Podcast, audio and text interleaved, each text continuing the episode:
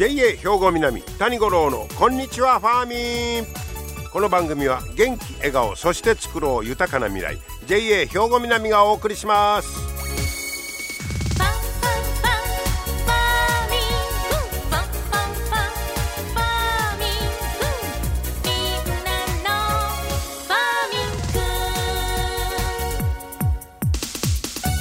こんにちは谷五郎ですかがお過ごしでしょうか。もうね1月も終わろうとしておりますが早いもんですね。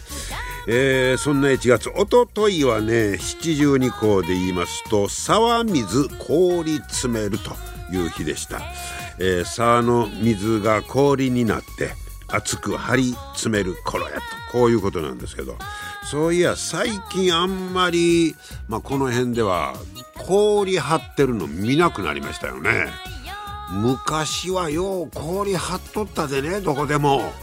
やっぱそれは温暖化の影響もあんのかね。それとまあ水たまり減ったもんね。昔はあちこちに水たまりがあったから特にあれ学校行く途中とかねなんか氷張ってんの見たりとか。あとちょっと池にこう池が氷張ってるなとかいうのもあったけどほんまに確かにこの頃あんまり氷を張るほど寒い日が少なくなったのかなという気はしますけれどもね、えー、沢水氷詰めるというのがねおとといだったということなんですが。さあまあもうそれは正月ももうなんかはるか彼方昔のことのように思いますけど皆さんもお餅とかも全部食べました？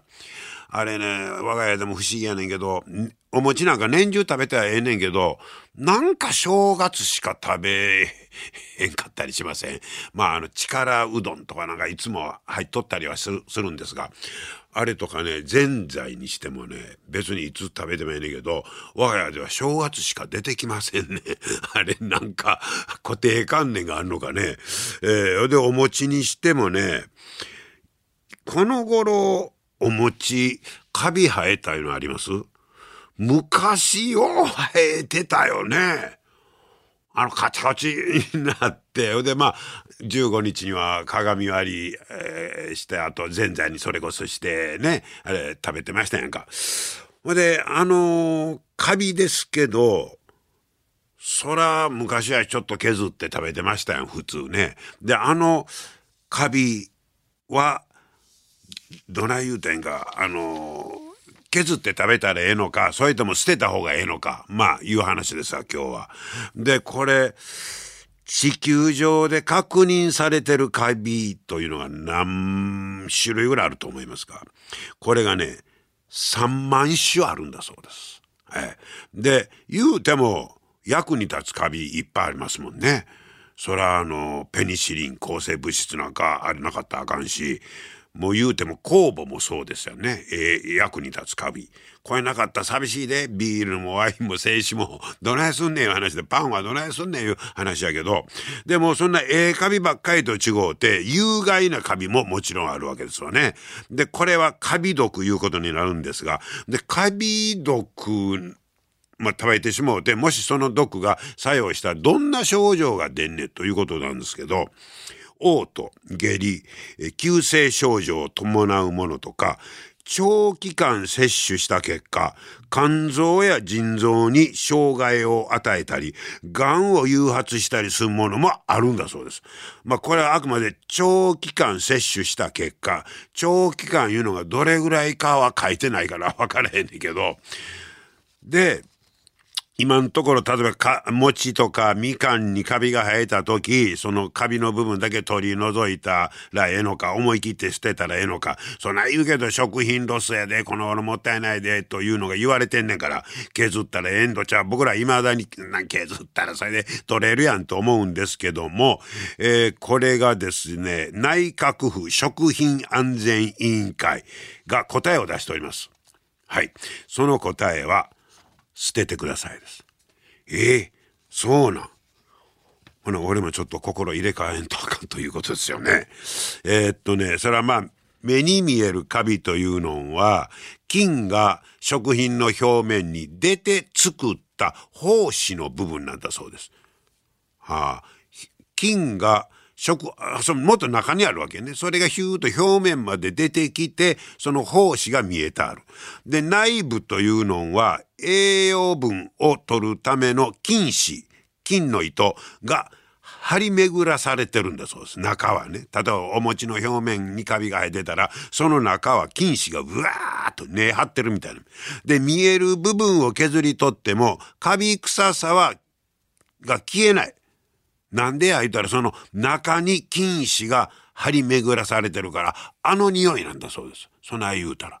うん、で、えーまあ、食品に生える全ての種類のカビがカビ毒を作るわけではない。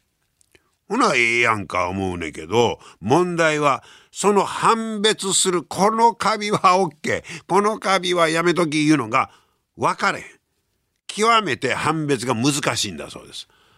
まあ、素人が山入ってキノコ取ってどないやろう いうようなもんやろね。ほな、分かれへんねんってみんな食べんとき言う。そらほんまやなと思いますけど、カビも結局そういうことなんだそうです。ほな、まあ、カビ焼いたらええやんとか思いがちですけど、カビ毒は熱に強く、茹でる、焼くでは分解しません。効果ない。えー、カビ、カビは生えたら思い切って捨ててほしいと。こういうことですわ。思い切るかどうかやね。ほんまにね。なんかもう昔人間やからもったいないなという気がしてしまうんですけどまあそれに越したことはない。そして何より一番大事なんはカビを生やさない。そりゃそうですよね。カビさえ生えん生えんかったら食べれんねんもんね。えー、で、えー、保存方法、えー、これを今日は紹介したいと思うんですが、カビは、え、っと、つの要素が揃うと増殖するということです。その4つの要素とは、栄養があること。2番目、温度がピタッと覆うたら、はい、繁殖する。3番目、水分。4番目が酸素。この4つ。栄養、温度、水分、酸素。この4要素が揃うと増殖しますよということです。空気中には見えない胞子が漂ってまして、有機物である食品に取り付きます。で、ある程度乾燥していても生える場合もあります。で、専門家の方はカビが好む温度、これが20度から25度。結構ぬくいですよね。でも今エアコン効いてる部屋なんかいたらこういうぐらいあるかもよね。えー、冷蔵庫でも安心できないんだそうです。え、そうなんや。食べない場合はすぐに冷凍するのが一番。もう冷蔵庫に入れといたら大丈夫みたいな思い込みも結構ありますけど、とにかく食べない場合は冷凍。冷凍で死滅するわけではない。だからといって冷凍で死滅するわけではない。どないせい言うねんいうことですけど、見えないカビが発生した状態でで冷凍すると常温に戻した時から増えるんだそうです。だからまあ活動はせへんかもしれへんけど死んでないから戻したらまたそっから増えると。こういうことなので、冷凍にするのは一番やけど冷凍で死滅するわけではないというのを覚えとかなきませんよね。で、えー、カビも生きるためには酸素が必要で、餅はラップに包んで密閉して、冷凍庫などでの低温保存を進める。こういうことです。ラップに包んで密閉してから冷凍庫に入れると。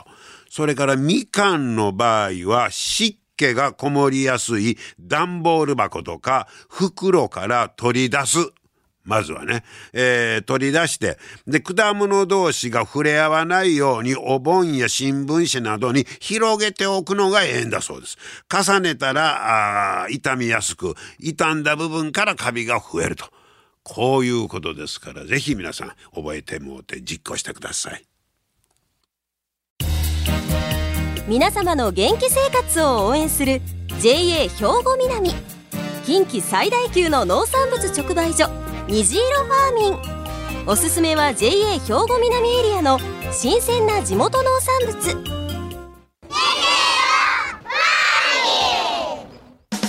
JA 兵庫南は新鮮で安全な農産物の供給。人との触れ合いを大切に地域社会への貢献。人農業自然が共生できる地域社会づくりに取り組んでいきます。皆様の元気生活を応援する JA 兵庫南。JA 兵庫南谷五郎のこんにちはファーミン。さあ今日はですね JA 兵庫南のリスク管理室審査管理課の山田睦美さんにお話を伺ってまいりました。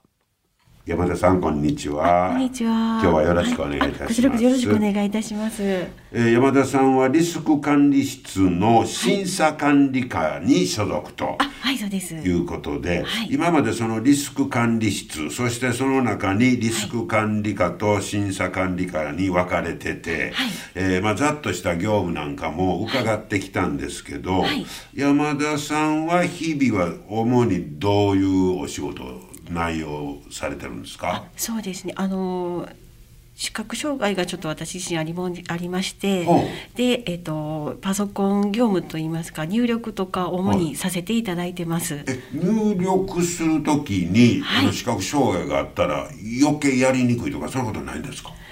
あそうですね、うん、えっとまあ慣れてるのもあるので、まあ、確かに見えづらい部分もただあるんですけれども、あのまあ、カーソルをちょっと太くしてみたりあの文字を太くすることによってちょっと見やすくしてます。ままた自分専用そうですそうです。なので他のパソコンを見るとちょっと見えてないんですけれども。はい、そうですか、はい、じゃあその、えー、仕事でいろいろ回ってくる情報とか、はい、あまあ、案件をそのパソコンに入力して、はい。えーえー、保存していくと。あそうです、それが日々の業務です、あそうです。はい、でも視覚障害をお持ちだったらそれまた大変ですね、そうですね。あのちょっと慣れてない場所に行くとちょっと分かりづらいので、はい。はいいつも白状を使って普段は白い杖、白状を持って移動してはるんですか、あそうです。はい職場内とかそんなやったら大丈夫なんですそうですね。慣れてる場所であれば全然、うん、はい勝手がわかるので、えー、はい、うん、そのままで普通に歩いています、は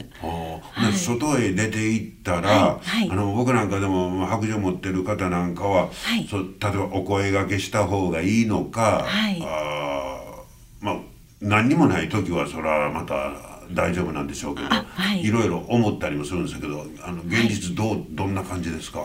あそうですねやはりちょっと慣れてない場所の時はちょっと、うん、あの声かけていただける方がいたら本当にありがたい時はあります。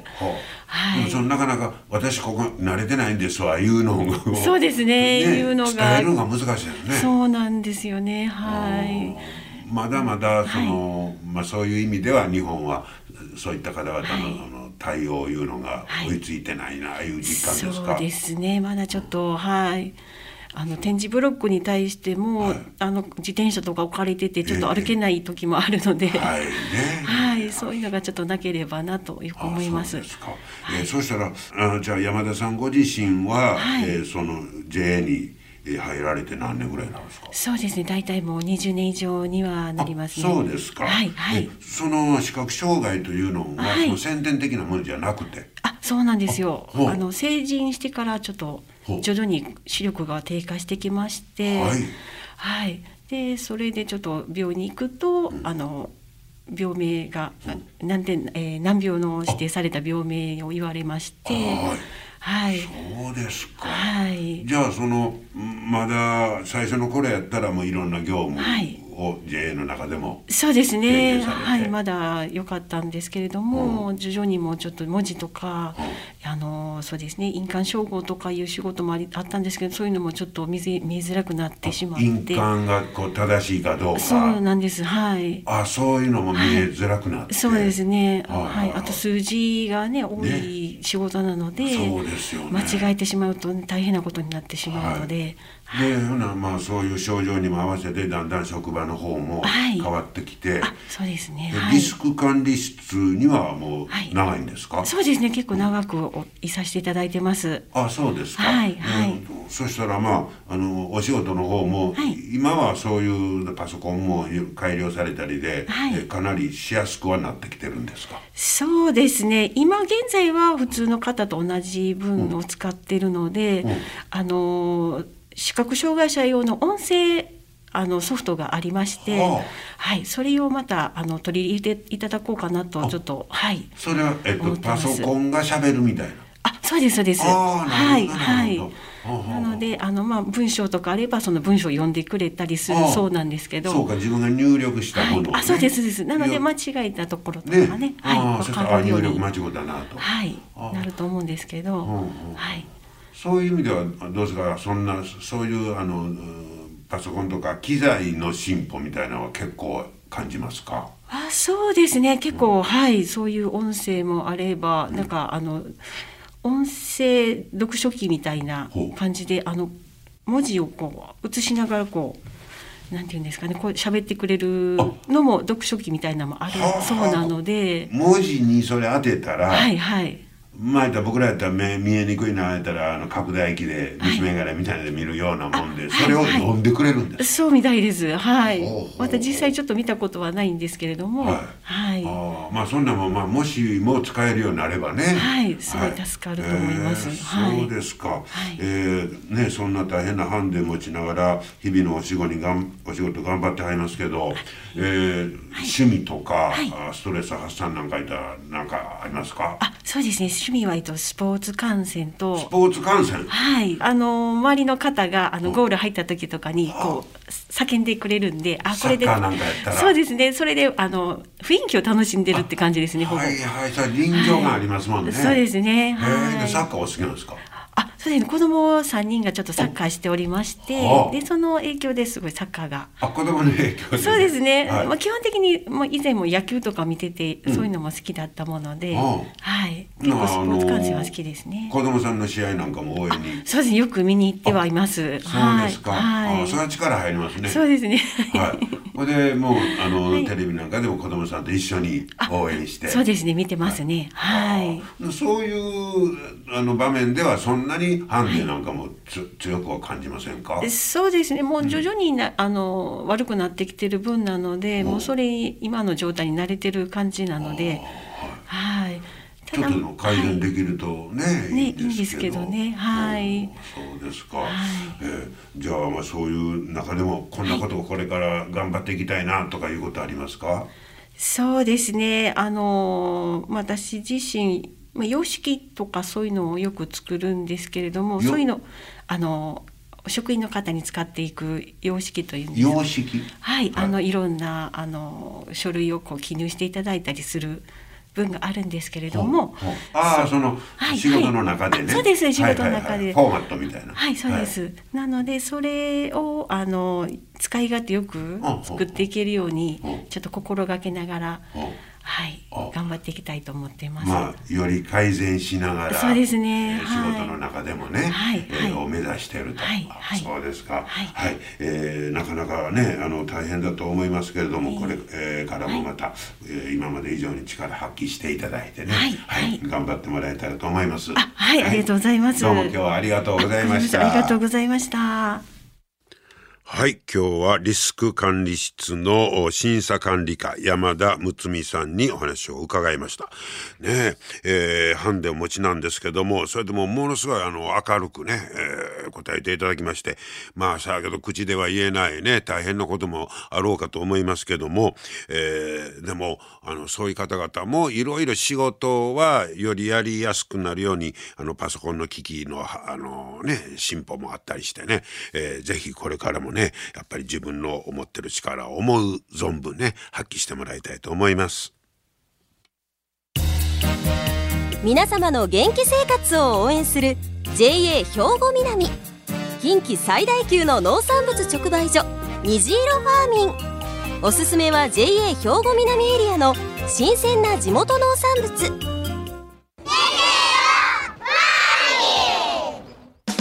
JA 兵庫南は新鮮で安全な農産物の供給。人との触れ合いを大切に地域社会への貢献。人農業自然が共生できる地域社会づくりに取り組んでいきます。皆様の元気生活を応援する JA 兵庫南。JA 兵庫南谷五郎のこんにちはファーミン。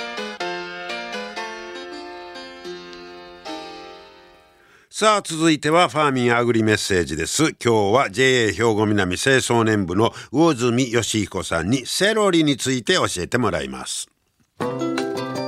魚住さんよろしくお願いします。お願いします。えー、魚住さんはセロリをだいぶ作ってるんですか？そうですね。もう今で6年目ぐらいですかね。ああそうです、はえこれハウスで？あハウスでもちろんはい。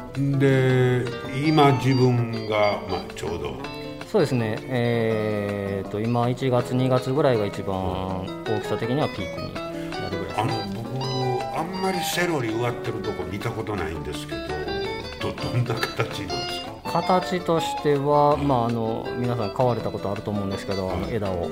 あの枝が、まあ、芯があってそこに枝がいっぱいついてるみたいな感じですね。あのまあ普通売ってるセロリありますよね、はいはい。あんなんが一つの株からたくさん出てるんですそうですね。例えば株で取る場合だと大体8本ぐらいはついてる感じですね。はあ芯以外で、まあ一株であれが8枚ぐらいです。大体ついてますね。はい。えじゃけどバラで収穫もするわけですか？そうですね。書き取ってまあ大体1日例えば同じ一株から1本取るとか。あ一株から1本だけ取って。とかそういうやり方もありますね。その場合はもうずっと取ります。えずっと取れるって？あのー花が大体4月ぐらいになったら上がってくるんですけど、うん。その花が上がるまではずっと切っ取れます。たとこからまた生えてくるいうことですか内側ですね。内側？外内側から内側にどんどん生えてくるんで。あ内側にセロリってまた出てくるんですそうそう。で外側の方を描いていくというかですねああ外側を取ったらね今度内側に出てくるんですそうです。その次その内側にあるのが次外側になるんで。ああはいはいはい。そういうふうにしてずっと取っていく感じです、これ何回もこの収穫できるんですね。そうですね。期間中花咲くまではもうずっと取れますね。ああ知らんかった。面白いですね、えー作る上でなんか気ぃつけなあかんこととか苦労することってあります？苦労することはとにかく肥料をよく食うので水と。なので普通の感覚って言っていいんですかね。でやっちゃうと多分どっちも足らなくなるのでちんまりした小さいサイズで終わってまうのでそうもう初期というか、まあ、大体、えー植えてから約2ヶ月ぐらい。60日後ぐらいから普通は取り出すんですけど。おそんなにかかるんですか？かかりますね。だからそこの時点でもうある程度でかく大きくしてないともうずっと細いままで終わってしまうんでその塩梅というのか水と肥料のが難しいかなとそうですか、はい。もちろんそれも終わったらまた次の年のやつに植え替えることでそうですねはいで種まきでいうともう6月ぐらいに種まくんでおで終わるのが4月なんでもう結構ほぼほぼ1年近くね。何かしらセロリやってますね。はへえで次から次出てくるし。いそうですねはい。ああ面白いもんですね、ええでまあこの頃やったら生で食べたり。ああそうですねもう生で全然いけますね。はい。ですよね。まああの独特の香りが好きやいうそうですね。はい、はい。爽やかな。火入れても大丈夫ですか？何でも割とできますけどね、うん。炒め物もできるし、はいはいはいきんぴらやるっていう人もいますし。きんぴらね。そうあと漬物やる人もいますし。漬物も？漬物も、はい、セロリの？セロリのすごい美味しいですよ。あそうですか。はい、今日はそんなねあの作り方についてもいろいろ教えてくれました、えー、魚住さんどうもありがとうございました。ありがとうございました。ほうなんかセロリのイメージ今日はちょっと変わりましたはい今日も最後までお付き合いありがとうございました。JA 兵庫南谷五郎のこんにちはファーミン。この番組は元気笑顔そして作ろう豊かな未来。JA 兵庫南がお送りしました。